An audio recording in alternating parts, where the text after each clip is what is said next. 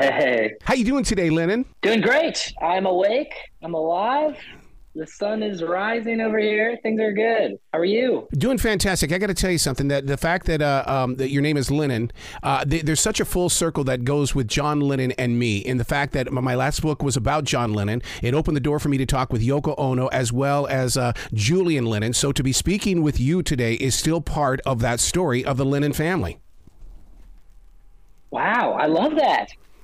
I love that connection and the opportunities that you had there. That's amazing. Did wow. it did it open your heart to study the the brilliant writing and performance of John Lennon, knowing that your mother, you know, called you Lennon? Oh yeah, I, I think that the maturity of that has developed. You know, it started probably just listening to him and being in awe of, of that, and then discovering the writings, and then going deeper into you know his his solo work. As I've gotten older, it's been like a whole lifelong process, and I'm sure it will continue to be. Yeah, it's going to stick with you, and I think there was a, there was a side of him that he knew that it, it was it wasn't about the now, it was about where's it going to be planted in your future, and because everything that you you know that it, with especially with his doodling that becomes the artwork. When you go to a gallery to look at his artwork, you know that this is going to last another thousand years. Wow. Yeah. Yeah. Definitely. I we were just talking about this. Um, it's almost like there's an urgency in in a, a lot of the things that he did. It was always progressing and growing, and like you said, kind of. I don't know if he realized it or what, because it seems like he had a lot of self-loathing, and I don't know if he ever accepted himself. But man, it sure seems like he he knew that he was creating it to be around forever. So it's really impressive. What is what is the process of you writing music? How how do you bring a song to life? Is it is it just a sentence that hits you first? Is it a guitar riff? How how does music come to life in your in your journey? When it is just a sentence, that's the easiest because then I have an idea that I can go around. Usually it's accompanied with like a hook or, or the melody that I'm the most excited about, and I can just start with that. Um, usually, how it happens though is I'll just be playing on my guitar and I'll find something that I like. And again, I'll find like a melody that usually doesn't have words, and I'll try and find what that sounds closest to, and then go from there, which takes a lot longer and sometimes takes, I mean, months. But so it's kind of those two main ways. It's either a sentence and it gets done right away, or it's with my guitar and it takes a lot longer. You know, I always hear these stories of, of guitarists who they, it's a riff will come to them while they're driving and they'll hurry up and record it into their phone. And I always sit there and say, man, if a guitarist's phone was lost and somebody found it, would they take that guitar riff and call it their favorite song? Right. I mean, and my phone is no different. You could take a look at it, and there's literally thousands of voice memos. And I, I wouldn't want anyone to find it because I, I don't think that people will understand what it is you're doing. Because me just leaning into it and mumbling stuff usually, or the guitar riffs wouldn't really make a lot of sense without the context. So I don't think that people would, you know, it'd be their favorite song because I think you need the songwriter to like at least flush it out before mm-hmm. people can understand what it is they're dealing with. Yeah, because I mean, crafting a song is like a joke. You you've got to keep working at it, keep working at it, keep working at it. Play it live. Okay, I'm going to change it here. I'm going to do this here. Yeah, and it never ends. Just like you know, we were talking about with John Lennon. If you listen to any artist that sings their songs over a long time, a lot of times, you know, they'll they'll keep changing it in the live versions or in the later recorded versions. And I tend to like those versions better because then they've really had time to sit with the song, and it means more to them now. And you know, it, it's a lot of like emotional nuance as songs go on uh, for the people that write them. Well, you're, you're so Yeah. you're so right about that because I mean, if, even the group Foreigner will do that. They do a song called Jukebox Hero, and when they perform it live, somewhere in that song, they're going to go into a major league classic rock hit. May- It could be from Led Zeppelin, it could be from anybody, and all of a sudden you're going, "My God, how how did you guys even transition into this?" You, I mean, musicians are just brilliant when it comes to creativity. Yeah, I mean it's a blessing and a curse kind of thing, but I, I think it's especially interesting when uh, when the lyrics change over time. Um, it's you know it's one thing to change the melody, and I think part of that is just if you're singing it a thousand times, then you want to do something different. But I think when they change the lyrics, especially just in live versions, I always try and wonder like what was it that you know made them change it? Maybe their mind changed or whatever. But I always think that's fascinating. Have you had those moments inside the studio where the engineer kind of looks at you and says, "Hey, uh, uh, can you can you retweak that that sentence there because I know that you lived it and you're trying to share the story, but I, I think it needs to be tweaked so it can fit better into the song." When I've been recording it, I've always wanted something like that with the producer. I've always kind of wanted them to be more critical. Um, I think usually they just trust me, but just yesterday I was um, in a writing session with somebody else from the show this season who did challenge me on some lyrics. And uh, always grateful for that because I think that they're always right. I mean, I, I love criticism when it comes to music because I just don't get it a lot. I think people are nervous to do that because a lot of times there is no right answer, right? But I know that um, like how you get better is is by learning from others. And so i like when people have suggestions like that for me for sure. I love i love the fact that you talked about that you're collaborating with somebody else on the show because i mean even though it is a competition the thing about it is though to me it's like band camp it's all of these creative minds writers and performers that are coming together and this energy is in one place. Yeah you couldn't be more right. And i think i think musicians always gravitate towards each other. And being in an extremely high pressure situation that the voice is uh, bonds you even closer. And so now you have all this, you know, you might be from totally different parts of the country, but you have this shared experience all of a sudden.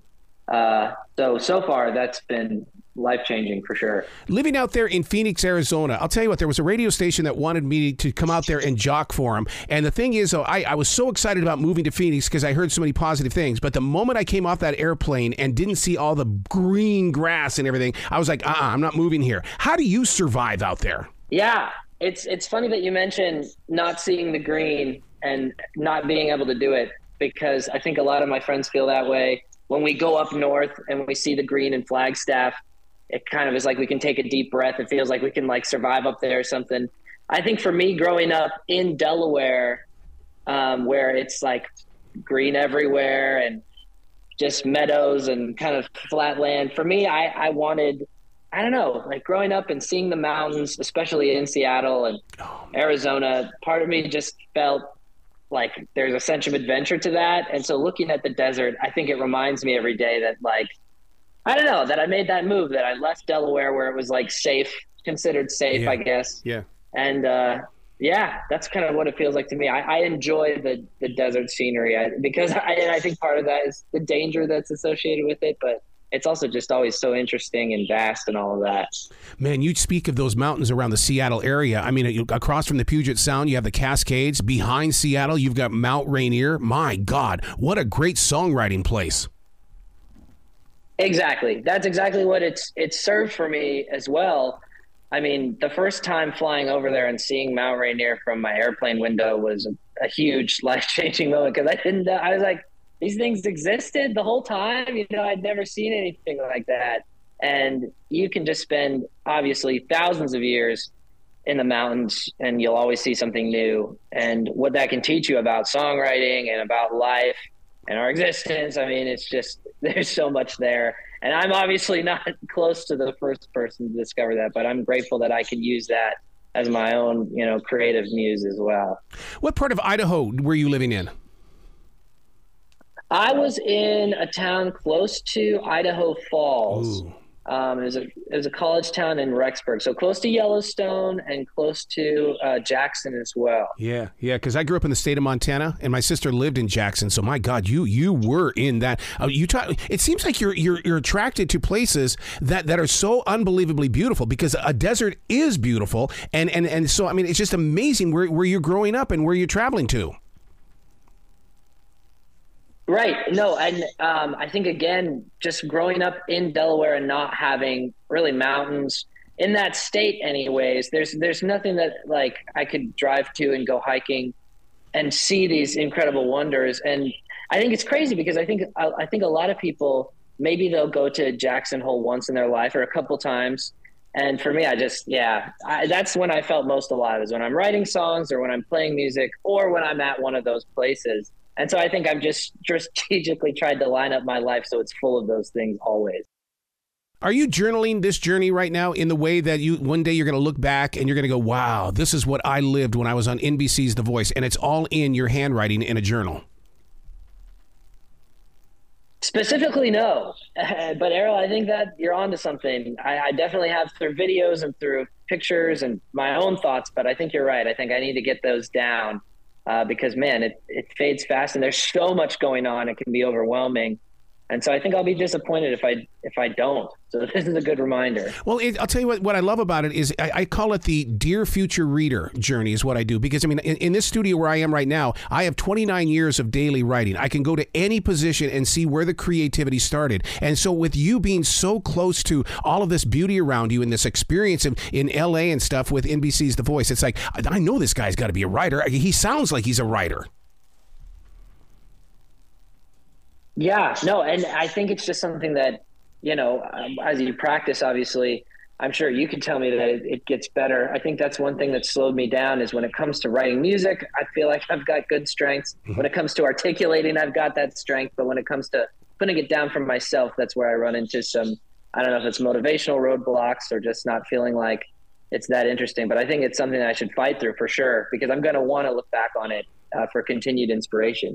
Well, John Lennon locked himself up in that Dakota, and the reason why is because he said that he had writer's block. But then it was Johnny Rzeznik of the Goo Goo Dolls that told me he says there's no such thing as writer's block because what happens is is that you just think everything sucks, and and and that's one of the hardest things that you've got to get through is that okay today I'm going to give myself permission to suck. Okay, I'm fine. All right, let's create because I was born to create. Yeah, that's interesting. I've never I've never heard it in that perspective and luckily it's not something I've dealt with too severely. But I think that it is always true that you're never aware of how good something is, and you know if it's just you doing it. So I wonder partially too if if you are isolating yourself, you know, and you don't have feedback from other people, then you you probably are more inclined to think that everything you're doing sucks. Because I don't know about for other creatives, but for me, until somebody else that I respect can give their opinion on it and think that it's good. I really have no idea if it's good or not. It's hard for me to make that judgment on my own. You know what's cool about watching you on NBC's The Voice, Lennon, is the fact that at 27 years old, you're one of the youngest people on the show. And it's like, I, I, I love the fact that this year there seems to be a wide variety of ages, but you're one of the youngest ones, dude. Yeah, that feels good. It, it uh, you know, especially, I, I just honestly, Arroe feel lucky more than anything else because I get to know all of the journeys of my friends and how much long suffering they put into this. Yes. Uh, and just getting a shot to be heard, whether it's on a show like this or whether it's touring or writing music. And a lot of them have been struggling a lot longer than I have for them to get their shot. And so I just feel so lucky that, you know, it happened for me in an easier way in in a, in a younger way. You know, it's it's just felt like uh, the craziest thing, but I've been really thankful for it. What is it like for you to be on that live stage? I crave it. I'm addicted to it. I've got to have it, and I go insane if I don't have it. What about you? Yeah, there's no other way. I mean, it just feels right when you're up there.